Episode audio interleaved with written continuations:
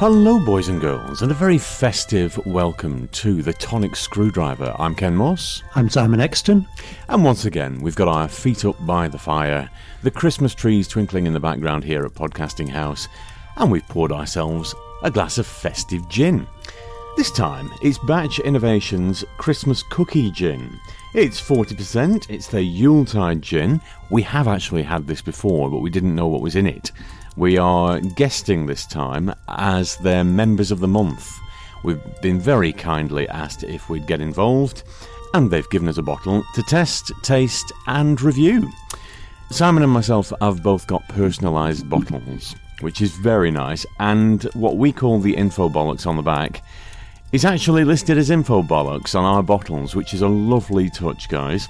But it says, Christmas Cookie Gin is inspired by the festive flavours of Lebkuchen biscuits, taking warming spices such as cloves, allspice, ginger and nutmeg, balanced with sweet honey and luscious apricot. We have created a gin full of Yuletide joy. It has a light, spicy aroma with sweet honey on the palate and a fiery ginger finish. Well, this is where we find out how wide of the mark we were. Massively. Massively. I think I, I got the clove bit right, but what I thought was passion fruit was in fact apricot, and I'm ashamed that I missed that. I just thought it was a bit tropical from memory, and, well, apricots are vaguely tropical. But We'll, we'll do this again, because we, we've always said that the first taste is with your eyes. So now that we know that it's a Christmas cookie gin and what's in so it... So now that we're cheating... Well, now that we're cheating, we've got the answers first. We'll do this again. What do we think of the nasal appraisal? It smells like gin. Yeah. Now that it's been pointed out, I'm getting the Lebkuchen bit. And I don't know whether you've ever had them. Um, yeah. Yeah, they're lovely little biscuits. We've had them... Mum's bought them for us since we were kids. Yeah. But eyes down, dive in. Or are you doing what we've been recommended and having it neat first? Yes, of course. Which I've steamed in and not. Okay. I can see where the flavours of the, the Yuletide gin are coming from. Although my original, I still stand by my original appraisal. I think this tastes quite tropical, mm. and I think I think that's the apricot that does it. The Christmas spicy flavours, and um, so I, I think of clove with that. I think of cinnamon with that. They're not coming across massively strongly. It's very nice. It's very well blended. It is as delicious a gin as you'd expect from Batch. It doesn't scream Christmas at me. Well, I've poured the tonic over this, uh, just so eager to get a drink down me, I've forgotten about the neat bit.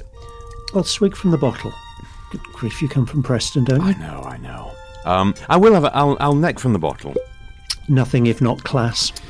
Lancashire lad, born and bred, strong in the arm and good in bed. That is... That's oh, I not do the like phrase. That. That's, there's not many that I enjoy neat, but that one I do. It's warming. Actually, pretty much every one of the Batch ones that we've had neat, I, I think, has been lovely. And there's some that are ni- have been nicer neat than uh, with than with tonic. There is. There's Ton- one in particular I can't remember. Which one was it? Was it the Winbury? I think it might have been. Yeah. Yeah. Cranky, that is warming. Neat, it certainly tastes a bit more Christmassy to me.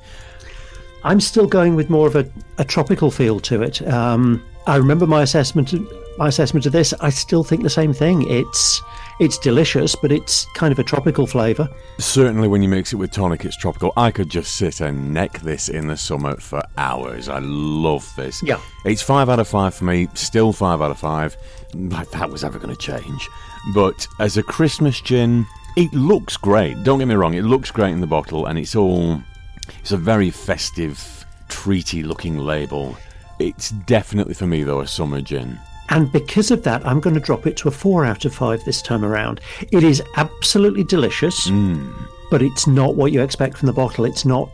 It doesn't come over as a, a Christmas gin, although I can see where they're coming from. So expecting it to be Christmassy, I found it a little bit disappointing, but only very slightly, and only, only enough to drop it to, to a four. A but I'm high gonna, four. A high four, but then I sound as wanky as you do when you say that. But yes, um, it's another one to recommend. It's hardly a surprise now whenever we get a Batch bottle coming through the door. You can buy it off their website. They're all well worth a sniff. And so with that in mind, we shall raise a glass to all of you at home. Have a very Merry Christmas. Skål!